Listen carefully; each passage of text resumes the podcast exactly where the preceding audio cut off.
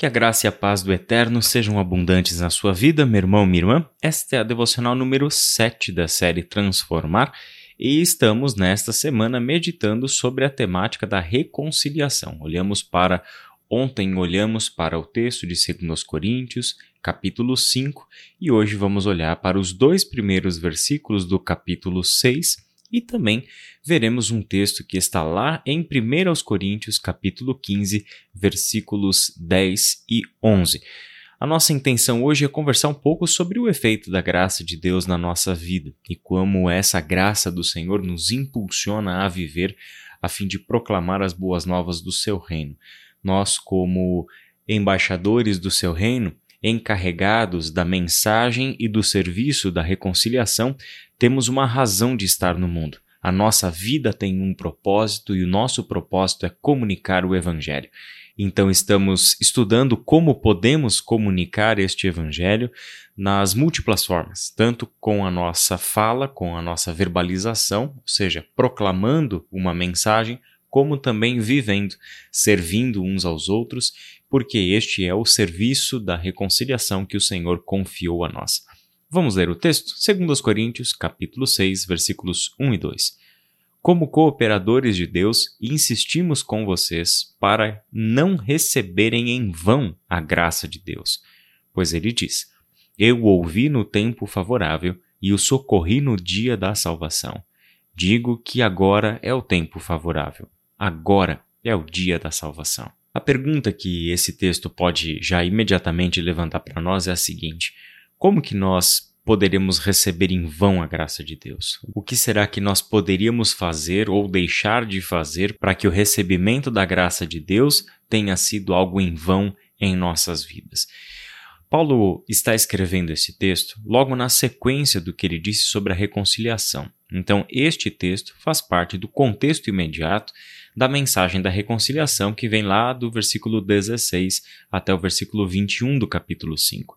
Vimos nesse texto que aqueles que foram reconciliados com Deus agora são transformados por Deus em agentes da reconciliação, por meio da mensagem da reconciliação e por meio do ministério ou serviço da reconciliação. E Paulo, no versículo 20, mostra para nós que nós somos embaixadores de Cristo. Isso é, Deus faz ao mundo o seu apelo por intermédio nosso. Ele usa a nossa vida para comunicar ao mundo esta maravilhosa mensagem de reconciliação, e essa mensagem, como nós já bem ouvimos e meditamos ontem, só é possível por causa do sacrifício de Jesus Cristo. Agora no versículo 6 se soma mais uma mensagem, mais uma palavra sobre qual é a nossa condição em relação a Deus e em relação ao mundo, uma vez que fomos reconciliados com Ele por meio de Cristo. E é a palavra cooperadores. O Senhor nos fez os seus cooperadores. Estamos no mundo como cooperadores de Deus. É importante nós frisarmos isso. Este trabalho de reconciliação, ministério de reconciliação, mensagem de reconciliação, ser embaixador de Cristo, ser cooperador de Deus, não é opcional para a pessoa cristã. Não diz respeito a uma proposta que a Bíblia está fazendo para que alguns cristãos apenas, talvez de período integral, líderes religiosos ou coisas assim, vão assumir este papel de serem reconciliadores, embaixadores e cooperadores de Deus. Nós estamos falando de todas as pessoas que foram reconciliadas com Deus. Você, meu irmão e minha irmã, às vezes se pergunta, o que eu deveria fazer no reino de Deus? Qual é o meu lugar no reino de Deus? É certo que o Senhor concedeu a todos nós diferentes dons. Porém, algumas coisas nós temos em comum. Por exemplo, a missão. Temos diversos dons e exercemos os nossos dons para a edificação da igreja, para que a igreja seja capaz também de cumprir a sua missão no mundo e, sobretudo, fazemos isso para a glória de Deus.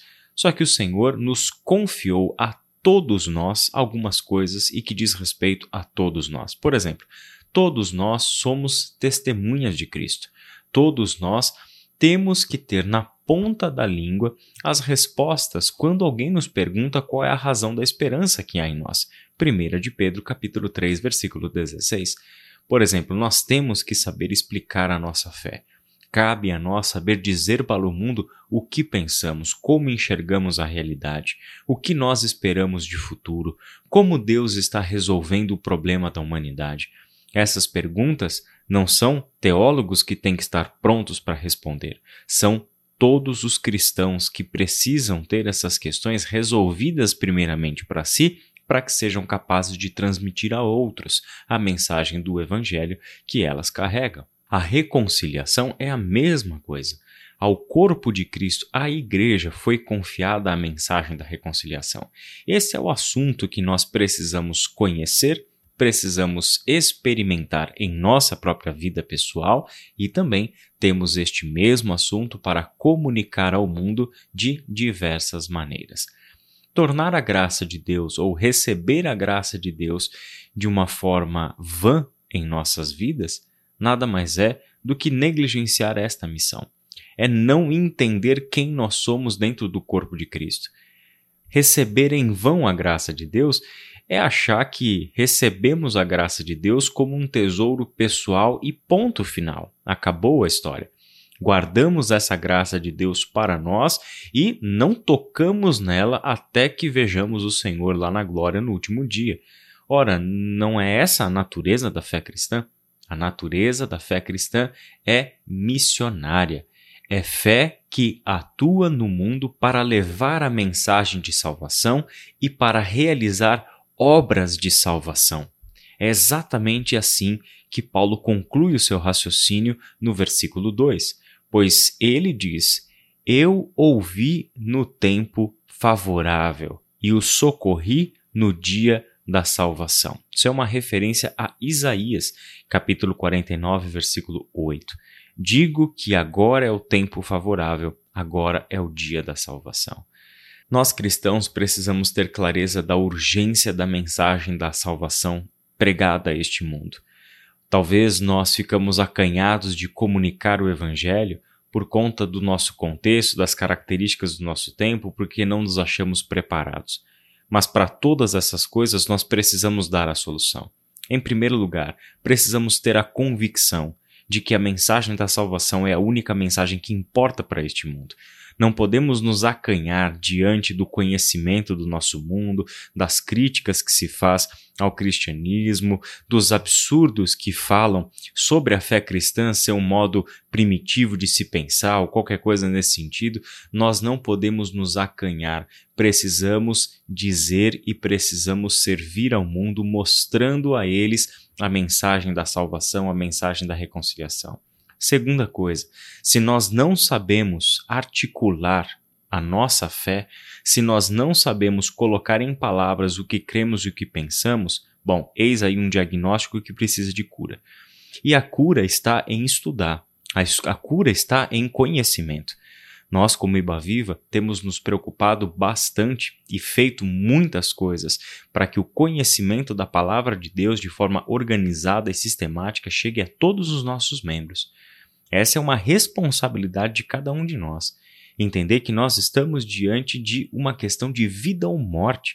É o destino eterno das pessoas que está em jogo e nós não podemos ser negligentes e egoístas diante deste cenário que a palavra de Deus desenha para nós.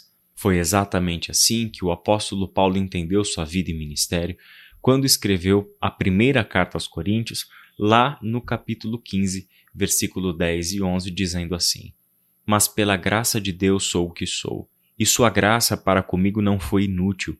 Antes, trabalhei mais do que todos eles. Contudo, não eu, mas a graça de Deus comigo. Portanto, quer tenha sido eu, quer tenham sido eles, é isso que pregamos, e é nisso que vocês creram. Que coisa linda! A graça para com Paulo não foi em vão, tampouco inútil. A graça foi muito bem utilizada e foi colocada a serviço das pessoas que Deus queria salvar. Mas isso só é possível se da nossa parte tiver o que teve em Paulo: trabalho, esforço, empenho. Não medir esforços para utilizar 100% da graça que Deus concedeu a nós. A graça em toda a sua plenitude, em toda a sua potência, sendo utilizado por nós E isso é possível e necessário e exige trabalho, exige esforço, exige empenho para se preparar, para estudar, para conhecer, para mudar a nossa forma de pensar, para mudar a nossa forma de nos comportarmos no mundo. Todas essas coisas estão embutidas neste processo de fazermos valer a graça que recebemos do Senhor, de darmos verdadeiramente valor a esta graça. E damos valor a essa graça, não ficando com ela só para a gente, mas compartilhando essa graça ao mundo para a maior quantidade de pessoas possível e de formas claras e precisas, como verdadeiramente o Senhor espera que façamos, porque afinal de contas, foi assim que nós fomos alcançados. Que Deus abençoe sua vida e sua reflexão, e até amanhã.